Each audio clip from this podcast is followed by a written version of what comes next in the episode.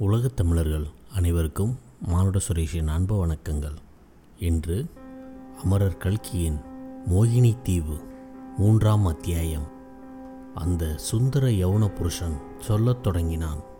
முன்பொரு சமயம் உம்மைப் போலவே சில மனிதர்கள் இங்கே திசை தவறி வந்துவிட்ட கப்பலில் வந்திருந்தார்கள். அவர்களிடம் என்னுடைய கதையை சொல்லத் தொடங்கிய போது எழுநூறு ஆண்டுகளுக்கு முன்னால் என்று ஆரம்பித்தேன். அவர்கள் எதனாலோ மிரண்டு போய் ஓட்டம் எடுத்து விட்டார்கள். அப்படி நீர் ஓடிவிட மாட்டீர் என நம்புகிறேன். அந்த மனிதர்களைப் போலன்றி நீர் ரசிகத்தன்மையுள்ளவர் என்று நன்றாக தெரிகிறது.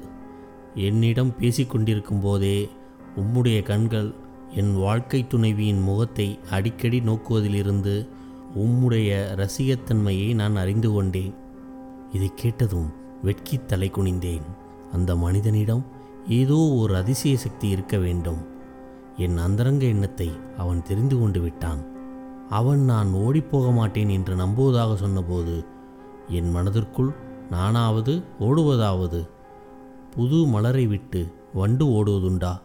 ரதியை நிகர்த்த அந்த அழகியின் முகம் என்னை ஓடிப்போவதற்கு விடுமா? என்று நான் எண்ணியது உண்மைதான். அந்த சமயத்தில் என்னை அறியாமல் என் கண்கள் அந்த பெண்ணின் முகத்தை நோக்கியிருக்க வேண்டும். அதை கவனித்து விட்டான் அந்த இளைஞன். இனி அத்தகைய தவற்றை செய்யக்கூடாது என்று மனதிற்குள் தீர்மானித்து கொண்டேன். அந்த யுவன் தொடர்ந்து கூறினான் நீர் வெட்கப்படவும் வேண்டாம் பயப்படவும் வேண்டாம். உன் பேரில் ஒன்றும் தவறில்லை. இவளை இப்படி அழகியாக படித்துவிட்ட பிரம்மதேவன் பேரிலே தவறு. இவள் காரணமாக நான் எத்தனையோ தவறுகளை செய்திருக்கிறேன் என்பதை நினைத்து பார்த்தால் சரி சரி அதையெல்லாம் பற்றி சொன்னால் இவளுக்கு கோபம் பொங்கி கொண்டு வந்துவிடும். கதைக்கு திரும்பி போகிறேன். எழுநூறு வருஷங்களுக்கு முன்னால் தஞ்சாவூரில் உத்தம சோழன் எனும் மன்னன் அரசு புரிந்து வந்தார். அப்பொழுது சோழ சாம்ராஜ்யம் அவ்வளவு விசாலமான ராஜ்யமாக இல்லை. ராஜராஜ சோழன் காலத்திலும் ராஜேந்திர சோழன் காலத்திலும் இலங்கை முதல் விந்திய மலை வரையிலும் பரவியிருந்த சோழ ராஜ்யம் அப்போது குறுகிச் சிறுத்து தஞ்சாவூரை சுற்றி சில காத தூரத்திற்குள் அடங்கி போயிருந்தது. ஆனாலும் உத்தம சோழன் தம்முடைய குலத்தின் பழைய பெருமையை மறக்கவே இல்லை. அந்த பெருமைக்கு பங்கம் விளைவிக்கக்கூடிய காரியம் எதையும் செய்ய விரும்பவில்லை. உத்தம சோழனுக்கு இரண்டு புதல்வர்கள் இருந்தார்கள். அவர்களில் ஒருவன் பெயர் சுகுமாரன் இன்னொருவன் பெயர் ஆதித்தன். மூத்தவனாகிய சுகுமாரன் பட்டத்து இளவரசனாக விளங்கினான். அதே சமயத்தில் மதுரையில் பராக்கிரம பாண்டியர் எனும் அரசர் ஆட்சி புரிந்தார். ஆனால் அவர் புராதன பாண்டிய வம்சத்தைச் சேர்ந்தவர் அல்லர் தென் பாண்டிய நாட்டைச் சேர்ந்த பாளையக்காரர் தம்முடைய போர் திறமையினால் மதுரையை கைப்பற்றி பராக்கிரம பாண்டியர் என்ற பட்டமும் சுட்டி கொண்டிருந்தார். அவருக்கு ஆண் சந்ததி கிடையாது. ஒரே ஒரு அருமை புதல்வி இருந்தார். அவள் பெயர் புவனமோகினி. அந்த ராஜகுமாரியின் அழகு குணம் அறிவுத்திறன் முதலியவற்றை குறித்து நான் இப்பொழுது அதிகமாக ஒன்றும் சொல்லப்போவதில்லை சொல்லுவதும் சாத்தியமில்லை. அப்படி சொன்னாலும் இதோ இவள் குறுக்கிட்டு தடுத்து விடுவாள். இவ்விதம் கூறிவிட்டு அந்த யுவன் தன் காதலியின் அழகு ஒழுகும் முகத்தை கடைக்கண்ணால் பார்த்தான். செவ்விதழ்கள் குமுதமலரின் இதழ்கள் விரிவான போல் சிறிது விரிந்து உள்ளே இருந்த முல்லை பல்வரிசை தெரியும்படி செய்தன. பின்னர் இளைஞன் கதையை தொடர்ந்து சொன்னான்.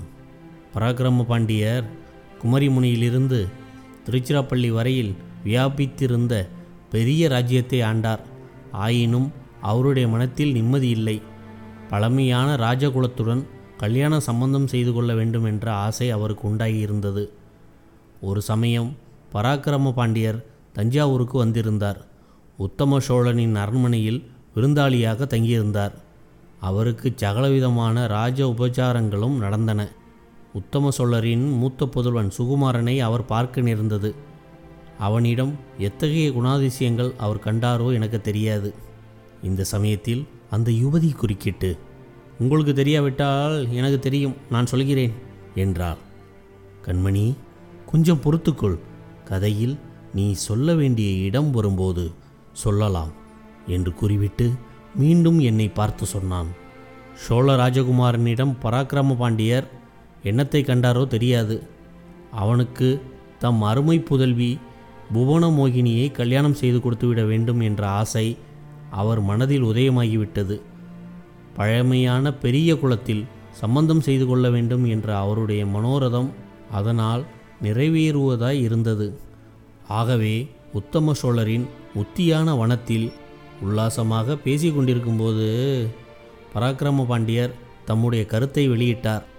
அதே நேரத்தில் உத்தம சோழரின் நாவில் சனீஸ்வரன் குடிபுகுந்திருக்க வேண்டும். அப்பேற்பட்ட நல மகாராஜாவையே படாத பாடுபடுத்தி வைத்த சனீஸ்வரன் உத்தம சோழரை சும்மா விட்டுவிடுவானா? அவர் ஏதோ வேடிக்கை பேச்சு என்று நினைத்து சொல்லத்தகாத ஒரு வார்த்தையை சொல்லிவிட்டார்.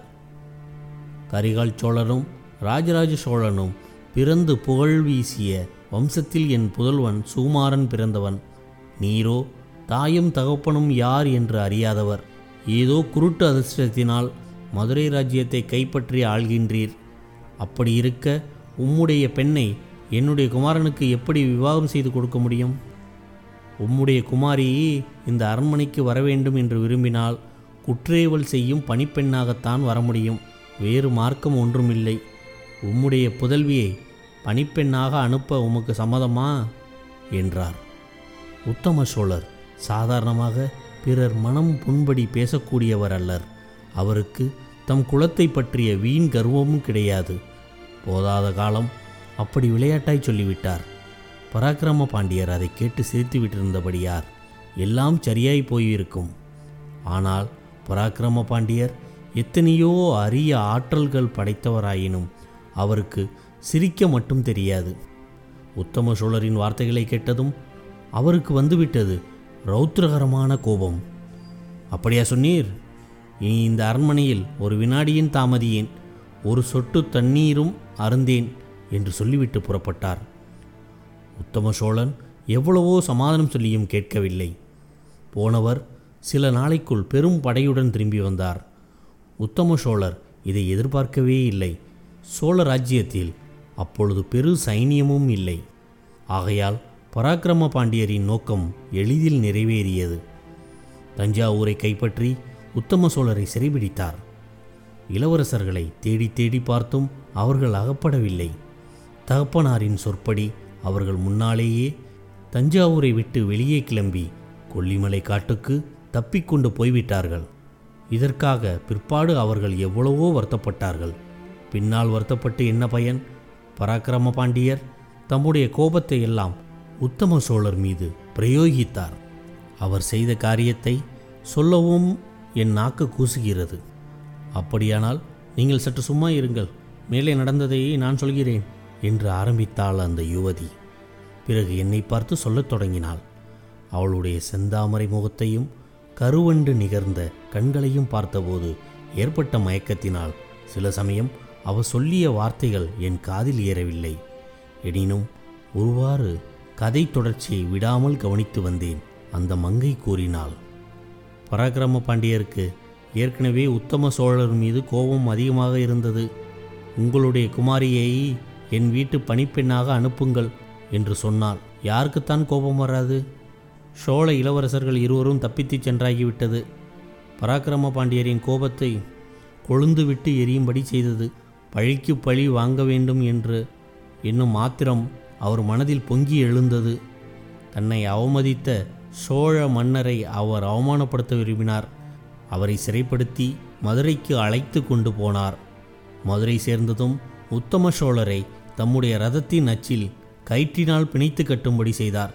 தாமும் ரதத்தில் உட்கார்ந்து கொண்டு ரதத்தை ஓட்டச் சொன்னார். இந்த பயங்கரமான ஊர்வலம் மதுரை நகரின் வீதிகளில் சென்றபோது இரு பக்கமும் நகர மாந்தர்கள் நின்று வேடிக்கை பார்த்தார்கள். சிலர் தங்கள் அரசருடைய வீரத்தை வியந்து பாராட்டி ஜெயகோஷம் செய்தார்கள். சிலர் உத்தம சோழருடைய கர்வபங்கத்தை எண்ணி குதூகலப்பட்டார்கள். ஒரு சிலருக்கு அந்த காட்சி துக்க வருத்தத்தை அளித்தது. அப்படி வருத்தப்பட்டவர்களில் ஒருத்தி பாண்டிய மன்னனின் குமாரி போனமோகினி. தன்னுடைய தந்தை வெற்றிலை மாலை சூடி தஞ்சையிலிருந்து திரும்பி வந்த பிறகு மதுரை நகரின் வீதிகளில் வலம் வருவதை பார்க்க அவள் விரும்பியது இயற்கைதானே? பாண்டிய மன்னரின் அரண்மனை மேன்மாடத்தில் நின்று போனமோகினி ஊர்வலக் காட்சியை பார்த்தாள். தன் தந்தை ஏறியிருந்த ரதத்தின் அச்சில் யாரோ ஒரு வயதான பெரிய மனிதரை சேர்த்து கட்டியிருப்பதும் அவருடைய தேகத்தில் ஒரு பாதி தெருவில் கிடந்து தேய்ந்து கொண்டே வருவதும் அவள் கண்ணுக்கு தெரிந்தது. அந்த காட்சியை பார்ப்பதற்கு அவளுக்கு சகிக்கவில்லை. இப்படியும் கொடுமை உண்டா? என்று பயங்கரமும் துயரமும் அடைந்தாள். உணர்ச்சி மீதியினால் மூர்ச்சை போட்டு விழுந்து விட்டாள். இதை பார்த்த செய்திகள் உடனே பாண்டியருக்கு செய்தி அனுப்பினார்கள். பாண்டியர் ஊர்வலத்தை நிறுத்திவிட்டு அரண்மனைக்கு திரும்பினார். புவனமோகினிக்கு மூர்ச்சை தெளிந்ததும் அவள் தந்தையிடம் தன் மனக்கருத்தை வெளியிட்டார். ஒரு பெரிய வம்சத்தில் பிறந்த அரசர் போரிலே தோல்வியடைந்தால் அவரை இப்படி ரதத்திலே சேர்த்து கட்டி தெருவிலே இழுத்து கொண்டு போவது என்ன நியாயம்? இது அநாகரிகம் அல்லவா? இப்படி நீங்கள் செய்யலாமா? என்று அவள் கேட்டதற்கு பாண்டியர் அவன் எத்தனை பெரிய வம்சத்தில் பிறந்தவனாயிருந்தால் என்ன? என் அருமை குமாரியை அவனுடைய அரண்மனையில் குற்றேவல் செய்ய அனுப்பும்படி சொன்னான். அப்படிப்பட்டவனுடைய அகம்பாவத்தை வேறு எந்த விதத்தில் நான் நடக்குவது? உத்தம சோழனுக்கு நீ பரிந்து பேசாதே வேறு ஏதாவது சொல்லு என்றார். பூணமோகினி தன் தந்தைக்கு நல்ல வார்த்தைகளை சொல்லி அவருடைய கோபத்தை தணித்தாள். அதன் பேரில் உத்தம சோழரை தனிச்சிறையில் அடைக்கும்படியும் அவருக்கு மற்றபடி வேண்டிய சௌகரியங்களை எல்லாம் செய்து கொடுக்கும்படியும் பராக்கிரம பாண்டியர் கட்டளையிட்டார்.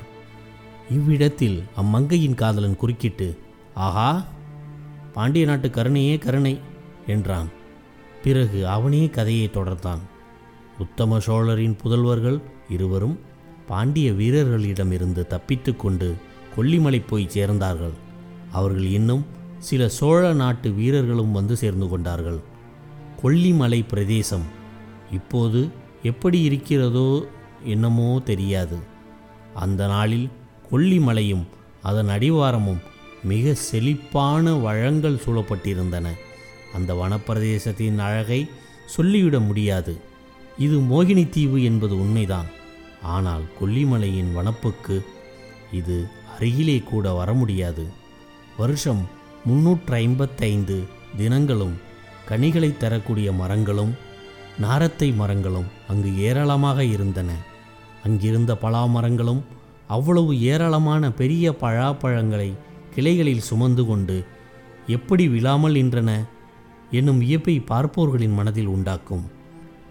உணவு கவலையே இன்றி ஒளிந்து வாழ்வதற்கு கொல்லிமலை போன்ற இடம் வேறு இல்லை என்றே சொல்லலாம். முற்காலத்தில் கரிகாச்சோழன் ஒளிந்து வாழ வேண்டிய அவசியம் ஏற்பட்டபோது கொல்லிமலைக்குத்தான் போயிருந்ததாக சொல்வதுண்டு இந்த மலையில் அப்பொழுது சில சித்தர்கள் தவம் செய்து கொண்டிருந்தார்கள். கரிகாலன் தன்னை காப்பாற்ற வேண்டும் என்று சித்தர்களை வேண்டிக் கொண்டாராம். அவர்களும் ஆகட்டும் என்று ஒப்புக்கொண்டார்களாம் கரிகாலனை தேடிக்கொண்டு அவனுடைய விரோதிகளின் ஒற்றன் கொல்லிமலைக்கு வர ஆரம்பித்தார்கள். சித்தர்கள் என்ன செய்தார்கள் தெரியுமா? ஒரு அழகான பெண்ணின் வடிவமான ஒரு எந்திர பதுமையை செய்தார்கள். அந்த பதுமைக்குள்ளே ஓர் கூரிய வாளை ஒளித்து வைத்தார்கள். பதுமையை பார்ப்பவர்கள் அது உண்மையான பெண் போன்றே நினைக்கும்படி இருந்தது. நினைப்பது மட்டுமல்ல அந்த பதுமையின் அழகினால் கவரப்பட்டு யாரும் அதன் அருகில் செல்ல விரும்புவார்கள். கரிகாலனை தேடிக்கொண்டு வந்த அந்த ஒற்றர்கள் அந்த பதுமையை பார்த்ததும் அதன் அழகில் மயங்கி அருகில் வந்து உயிருள்ள பெண்ணாகவே கருதி அதை தீண்டுவார்கள். அவ்வளவுதான். அந்த பதுமையின் எந்த அவயத்தில் மனிதனுடைய கைப்பட்ட போதிலும் உடனே அந்த பதுமையில் மறைந்துள்ள எந்திரம் இயங்கி அதன் வயிற்றுக்குள்ளே இருந்து மிக வேகத்துடன் பெரிய வாள் வெளிவந்து தன்னை தீண்டியவனை குத்தி கொன்றுவிடுமாம். இதனால் அந்த பதுமைக்கு கொல்லியம்பாவை என்று பெயர் வந்ததாம். அந்த கொல்லியம்பாவை அங்கே இருந்த காரணத்தினாலேயே அந்த மலைக்கு கொல்லிமலை என்று பெயர் வந்ததாகவும் சொல்வதுண்டு. ஆனால் அதெல்லாம் பழங்காலத்து கதை. சோழ நாட்டு இளவரசர்கள் இருவரும் அவருடைய தோழர்களும் கொல்லிமலைக்கு போனபோது அங்கே கொல்லியம்பாவை இருக்கவில்லை. ஆனால் அவர்கள் ஒவ்வொருவர் கையிலும் வாளும் வேலும் இருந்தன. சுகுமாரனும் ஆதித்தனும் பராக்கிரம பாண்டியன் மீது பழிவாங்க துடித்தார்கள். அவர்களை தொடர்ந்து வந்த சோழ நாட்டு வீரர்கள் இளவரசர்களை காட்டிலும் அதிக ஆத்திரம் கொண்டிருந்தார்கள். ஆனால் ஐம்பதினாயிரம் போர் வீரர்களும் யானைப்படை குதிரைப்படைகளும் உடைய சாம்ராஜ்யத்தை எதிர்த்து ஓர் இருபது வீரர்கள் என்ன செய்ய முடியும்? ஆகையால் செய்ய வேண்டியது என்ன என்பதை பற்றி சில யோசனைகள் செய்தார்கள். ரகசியமாக படை திரட்டி சேர்ப்பதற்காக கொல்லியங்காடு மிகவும் வசதியான இடம். அவர்களிலேயே சில சந்நியாசி போல் வேஷம் தரித்து சோழ நாடெங்கும் சுற்றி சோழகுலத்திடம் உண்மையான விசுவாசம் கொன்ற வீரர்களை திரட்ட வேண்டும். அப்படி திரட்டியவர்களையெல்லாம் குறிப்பிட்ட அடையாளங்களுடன் கொல்லிமலை தேசத்துக்கு அனுப்ப வேண்டும். இன்னும் ஆயுதங்கள் உணவுப் பொருட்கள் முதலியவையும் கொண்டு வந்து சேர்க்க வேண்டும். இவ்விதம் போதுமான படை சேர்ந்தவுடன் தஞ்சாவூர் மீது படையெடுத்துச் செல்ல வேண்டும். அங்கிருந்து மதுரைக்கு போக வேண்டியதுதான். பராக்கிரம பாண்டியனை பூண்டோடு அழித்து விட வேண்டியதுதான். இப்படியெல்லாம் அவர்கள் திட்டம் போட்டார்கள். ஆனால் எல்லாவற்றிற்கும் முதலிலே செய்ய வேண்டியது ஒன்று இருந்தது. அவர்களில் யாராவது ஒருவர் மாறுவேடம் பூண்டு மதுரைக்கு போக வேண்டும். பாண்டியனுடைய சிறையிலிருந்து உத்தம சோழரை எப்படியாவது தந்திரத்தினால் விடுதலை செய்து அழைத்து வர வேண்டும். உத்தம சோழர் பத்திரமாக கொல்லிமலைக்கு வந்து சேர்ந்த பிறகுதான் மற்ற காரியங்கள் எதுவும் செய்ய முடியும். அப்படியன்றி உத்தம சோழர் பாண்டியனுடைய சிறையில் இருக்கும் பொழுது சோழ இளவரசர்கள் படை திரட்டுவதாக தெரிந்தார் கூட அந்த மூர்க்கங்கொண்ட பாண்டியன் அவரை கொன்றுவிடக்கூடும் அல்லவா மதுரைக்கு மாறுவேடம் பூண்டு சென்று அந்த மகா சாகசமான செயலை யார் புரிவது என்பதை பற்றி அவர்களுக்குள் விவாதம் எழுந்தது. ஒவ்வொரு வீரனும் தான் போவதாக முன்வந்தான் ஆதித்தன் தன் தந்தையை விடுவித்து கொண்டு வரும் பொறுப்பு தன்னுடையது என்று சாதித்தான். பட்டத்து இளவரசனாகிய சுகுமாரன் மட்டும் போகக்கூடாது என்று மற்றவர்கள் அனைவரும் ஒருமுகமாகச் சொன்னார்கள். ஆனால் சுகுமாரனுக்கோ வேறு யாரிடத்திலும் அந்த கடினமான வேலையை ஒப்படைக்க விருப்பமில்லை. நீண்ட விவாதத்துக்கு பிறகு கடைசியில் அவர்கள் ஒரு முடிவுக்கு வந்தார்கள். கொல்லிமலை பிரதேசத்தின் மர நெருக்கம் இல்லாத ஒரு இடத்தை கண்டுபிடித்து அங்கே ஒவ்வொருவரும் அவரவருடைய வேலை பலம் கொண்ட மட்டும் வீசி எறிய வேண்டியது. யாருடைய வேல் அதிகமான தூரத்தில் போய் விழுகிறதோ அவன் மதுரைக்கு போக வேண்டியது. ஒரு வருஷ காலத்திற்குள் அவன் உத்தம சோழரை விடுவித்து கொண்டு வந்து சேராவிட்டால் அடுத்தபடியாக நெடுந்தூரம் வேல் எறிந்த வீரன் மதுரைக்கு போக வேண்டியது. இந்த யோசனையை சுகுமாரம் சொன்னதும் வேறு வழியின்றி எல்லோரும் ஒப்புக்கொண்டார்கள். ஒவ்வொருவரும் தங்கள் உடம்பில் உள்ள சக்தி முழுவதையும் பிரயோகித்து வெகு தூரத்தில் போய் விழும்படியாகத்தான் வேலை வீசி எறிந்தார்கள். ஆனால் சுகுமாரனுடைய வேல்தான் அதிக தூரத்தில் போய் விழுந்தது. அதனால் கடவுளுடைய விருப்பம் அப்படி இருக்கிறதென்று ஒப்புக்கொண்டு மற்றவர்கள் சுகுமாரனுக்கு விடை கொடுத்து அனுப்பினார்கள். சுகுமாரன் மிக உற்சாகத்துடனேயே மதுரைக்கு புறப்பட்டான். மதுரை நகரின் செல்வ சிறப்புகளை பற்றியும் மீனாட்சி அம்மன் கோவிலின் மகிமையை பற்றியும் சுகுமாரன் எவ்வளவோ கேள்விப்பட்டிருந்தான்.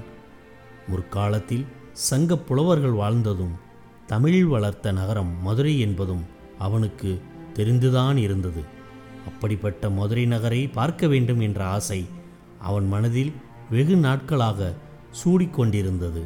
அந்த ஆசையை இப்பொழுது நிறைவேறப் போகிறது என்றால் அவன் உற்சாகம் கொள்வதற்கு கேட்பானேன்?